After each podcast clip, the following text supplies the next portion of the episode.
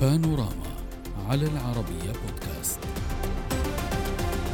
في لبنان يتواصل السجال بين قاضي التحقيق في انفجار مرفأ بيروت ومدعي عام محكمة التمييز ليتحول الصراع الحاصل من طبيعة سياسية إلى قانونية حيث أفادت مصادر العربية بأن قاضي التحقيق العدلي في قضية تفجير مرفأ بيروت ادعى على المدير العام للأمن العام اللواء عباس إبراهيم والعديد من الشخصيات القانونية البارزة.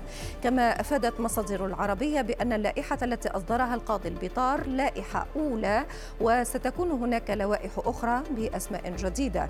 وقد حصلت قناة العربية على تواريخ جلسات استجواب المدعي عليهم كما حددها القاضي طارق بطار فبمجرد أن حدد قاضي التحقيق بانفجار مرفأ بيروت جلسات الاستجواب المدعي العام والقضاة المتهمين رد النائب العام اللبناني للقاضي البطار وقال يدك مكفوفة عن التحقيق بانفجار مرفأ بيروت وفي أول تعليق لميليشيا حزب الله على عودة القاضي طارق بطار لاستئناف مهامه في التحقيق بقضية تفجير مرفأ بيروت وصف المعاون السياسي لزعيم الميليشيا حسين الخليل أن ما يجري في ملف المرفأ هو من النقاط السوداء التي أصابت القضاء اللبناني.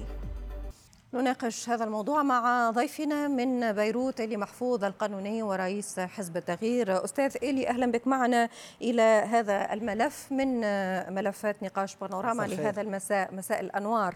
أستاذ إلي نحاول أن نفهم معك في الحقيقة جدلية ما يحصل الآن في خصوص ملف مرفأ بيروت. البعض طرح أسئلة, قانونية. من له الحق في طرح هكذا تحقيقات في طرح هكذا آه، آه، آه، نقاط تخص هذا الملف. هل هو قاضي التحقيق أو المدعي العام لدى محكمة التمييز؟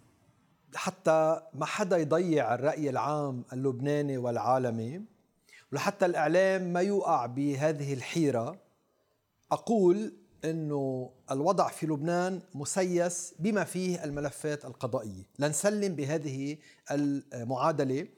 لأنه كلنا بنعرف بأنه منذ لحظة وقوع هذا الانفجار وحتى اليوم هناك آه، عملية كمش من قبل أو قبض من قبل ميليشيا هيمنت ليس فقط على هذه الجريمة لأنه ورطت نفسها بنفسها من دون ما حدا أو قبل ما حدا يتهمها. اثنين قبل ما أحكي وقبل ما جاوب عن سؤال حضرتك نعم.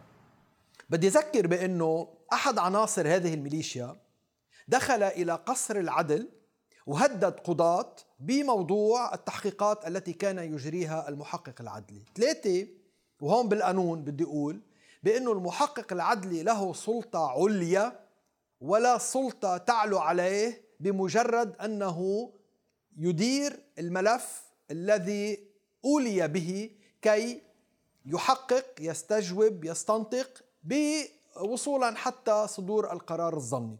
وهون ما عم بكشف معلومة أصبحت معلومة من قبل الجميع أنه المحقق العدلي طارق البطار أصبح آه، بالخطوات الأخيرة قبل إصدار القرار الظني الذي سيحدث زلزالا على كل المستويات في لبنان لماذا أما التجاذب الحاصل سيد إلي بين آه الجسم القضائي الواحد هل سيتم استدعاء نعم. أسماء ثقيلة؟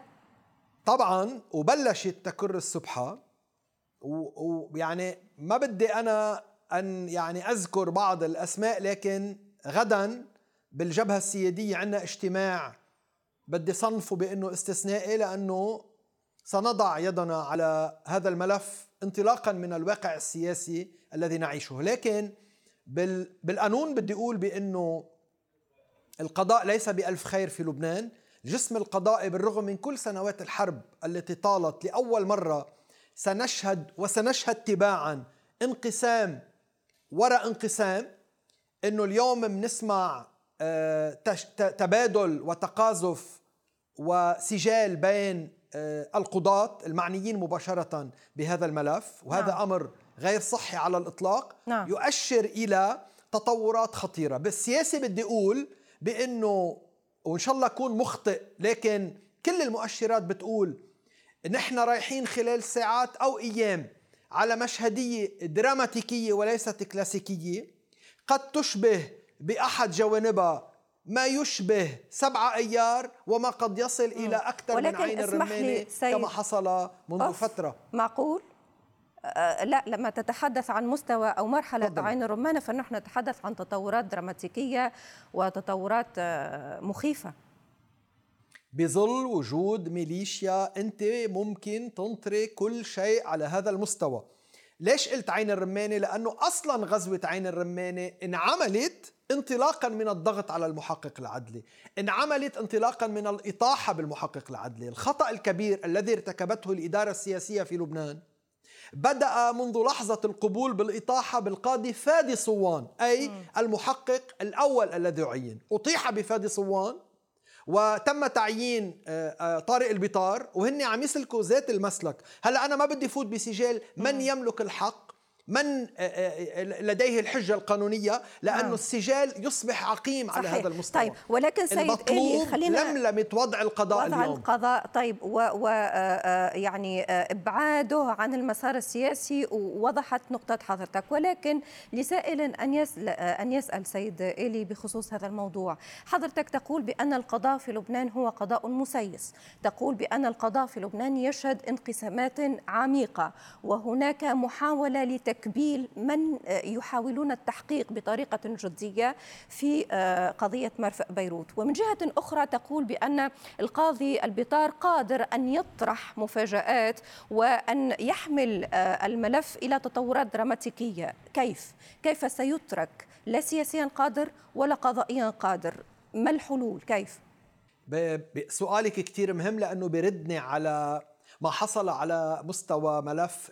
آه، اغتيال الرئيس الشهيد رفيق الحريري يلي بنهاية المطاف صدر حكم بحق خمس متهمين ينتمون إلى ميليشيا حزب الله. هن متوارين. دولتنا العلية ما عذبت حالها حتى تسأل عن عناوينهم لإلقاء القبض لإنفاذ الأحكام. اليوم المحقق العدلي يشبه إلى حد بعيد هذه المحكمة يلي رح يعمل واجباته. بنهاية المطاف أنا لا أعتقد بأنه آه، آه، حماية القاضي بطار لاحقا. ستكون على مستوى محلي لكن ستكون على مستوى دولي. وأغلب الظن وآمل أن ينتقل هذا الملف إلى التدويل، القضاء اللبناني سيكون عاجز عن إحقاق الحق في ملف انفجار مرفأ بيروت، لأنه وهون بدي أقول آه، آه، شيء لأنه أنا لمسته أنا وأحد النواب تقدمنا بإخبار منذ سنة وأكثر بحق تجار سوريين هن على صلة لصيقة ببشار الأسد نعم. آه، متهمين بأنه هن بيملكوا النيترات بأنه هن استحضروا النيترات لكن للأسف القضاء آه، آه، لم يتحرك منذ آه، ذاك الوقت مشان هيك عم أقول بأنه بنهاية المطاف رح يطلع قرار ظني نعم. رح طيب. يكون في أسماء كبيرة بالبلد تحدث زلزال على المستوى السياسي وبنهاية الفكرة. المطاف نعم. إذا لم يصار إلى آه، إصدار أحكام بهذا الموضوع جزيلاً. الأفضل نروح لك. على تدويل هذا موضوع الملف. سيبقى للمتابعة أستاذ إلي محفوظ القانوني ورئيس حزب التغيير. شكرا جزيلا على الحضور. السلام عليكم.